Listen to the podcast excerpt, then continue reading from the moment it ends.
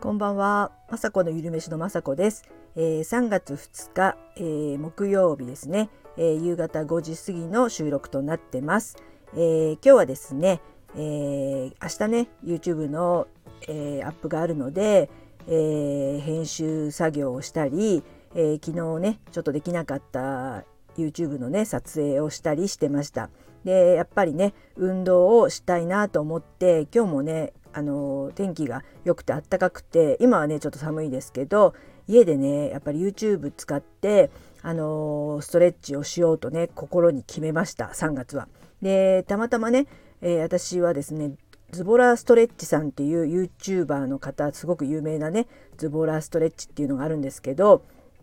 えーと、公式 LINE とかに登録してたら、えー、カレンダーがねついてきてたことに気がつきました。そのねカレンダーがすごくねあの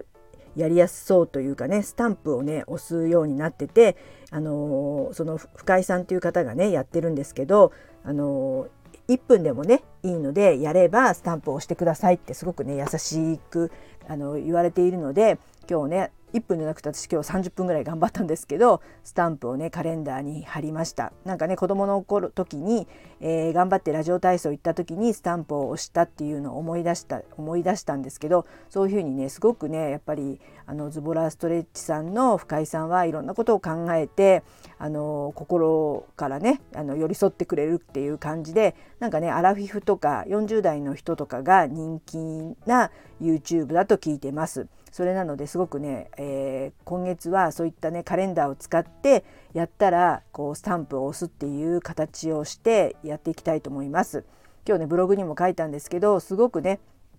簡単なんですけどあの何、ー、て言うかな楽しくというか、えー、それでいてあとそんな無理しなくていいですよとかって言ってすごくねズボラな感じを醸し出してるんですけどやっぱりねあの先ほど調べたら139万人かな？YouTuber のあの登録者数がチャンネル登録者数がね139万人ってすごいことじゃないですか。それでねズボラストレッチって言ってますけど、えー、中ではねすごく頑張って編集したりとか 私も YouTube やってるので分かるんですけど相当な頑張り屋さんというかすごく仕事ができる人だと思うんですけどそのズボラストレッチっていうイメージがねすごく良くて私とかもあのおばちゃんたちはねなんか深井さんについていこうっていうね気持ちが多分出ると思うんですよね。なのでね今日もねあの本当腹筋なんですけど腹筋だけじゃなくてそれを腹筋の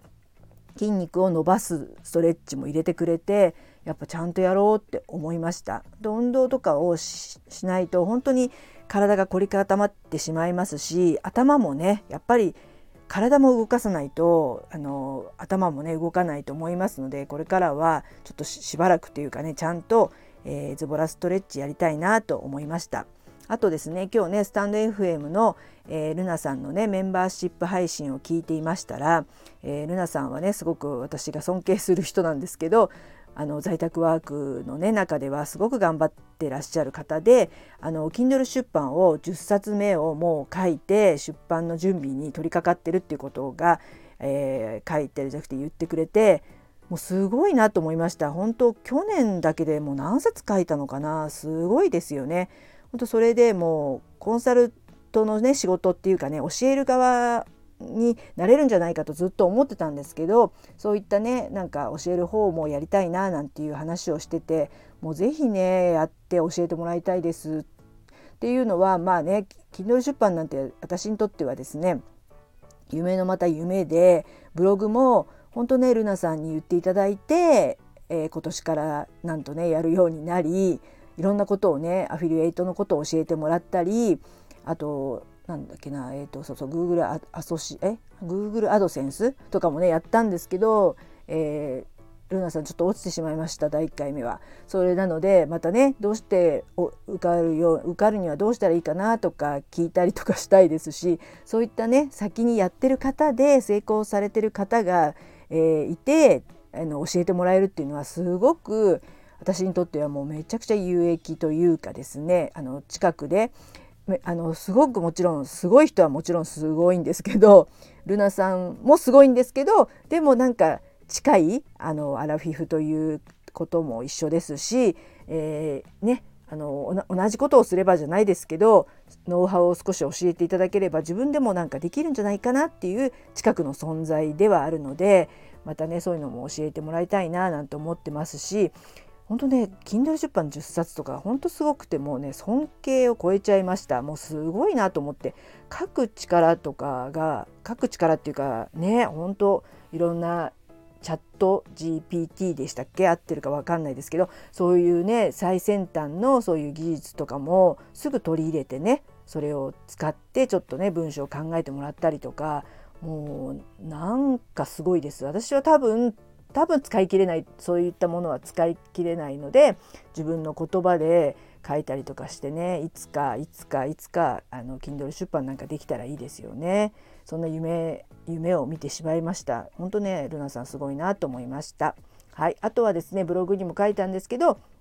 昨日ねあのスタイフの方でも言いました、えーと、黒豆のねハンバーグ作ったら、えー、私はねすごく美味しいと思ったんですけど家族の反応がちょっと怖かったんですけど、えー、結果ね家族も美味しいということでしたやっぱね肉が半分しか入ってないんですけど前ねあの肉も全然入ってなくて大豆だけのナゲットとか作ったことあったんですね。まあ、それはそれで私はナゲットも美味しいんですけどやっぱり肉が半分入ってるのでやっぱ見た目も味もハンバーグにほぼほぼ同じということで、えー、難なくスルーというか別に別に美味しかったよっていう感じでこれなら、えー、半分はね黒豆が入ってて栄養満点なのでえー、シレシレットっていうかねこれからも大豆をたくさん煮た時はハンバーグのね種に入れちゃおうかななんて思いました。すごくね黒豆って1年に1回黒豆のねあの煮豆で甘い煮豆で食べるだけじゃ、えー、ももったいないっていうかもう欲しい何て言うんでしたっけ？それじゃあね栄養がすごくあるので普段から黒豆は絶対食べた方がいいと思ってますので、えー、簡単にね茹でる方法とかもねブログの方に書いてありますのでよかったらそちらの方も見ていただいて水筒に入れるだけでね黒豆が茹で上がりますのでそれをあのね黒豆さえあれば何にでもねあの大豆のようにサラダにしたり黒豆のねそういったハンバーグでもできますし何でもね軽くあの例えばね、えー、ひじきひじきに入れたら黒黒でちょっとあれですけどなんかちょっとした煮物に黒豆入れてもいいですしあの簡単に茹でれるっていうのが大きいですよね。あ煮豆だめんどくさいとかあ買わなくちゃっていうのではなくできたらね家で簡単に水筒にチャポンって入れて熱湯入れてできるっていう方法を知っていただくとあのもっともっと身近にね大豆や黒豆が取れると思うのでいいと思っています。はいそんな感じで、えー、今日もねこれから夕飯を作りたいと思います。何作ろうかな。でも今日は、えー、肉とちょっとエビの冷凍があってそれこそ週末に私が作ってる冷凍の野菜の、えー、ジップロックに入った冷凍野菜がたくさんあるのでそれに白菜を足して中華丼みたいなのを、えー、作る予定です。はい。そんな感じで今日は終わりにしたいと思います。最後まで聞いていただきいつも本当にありがとうございます。まさこのゆるめしのまさこでした。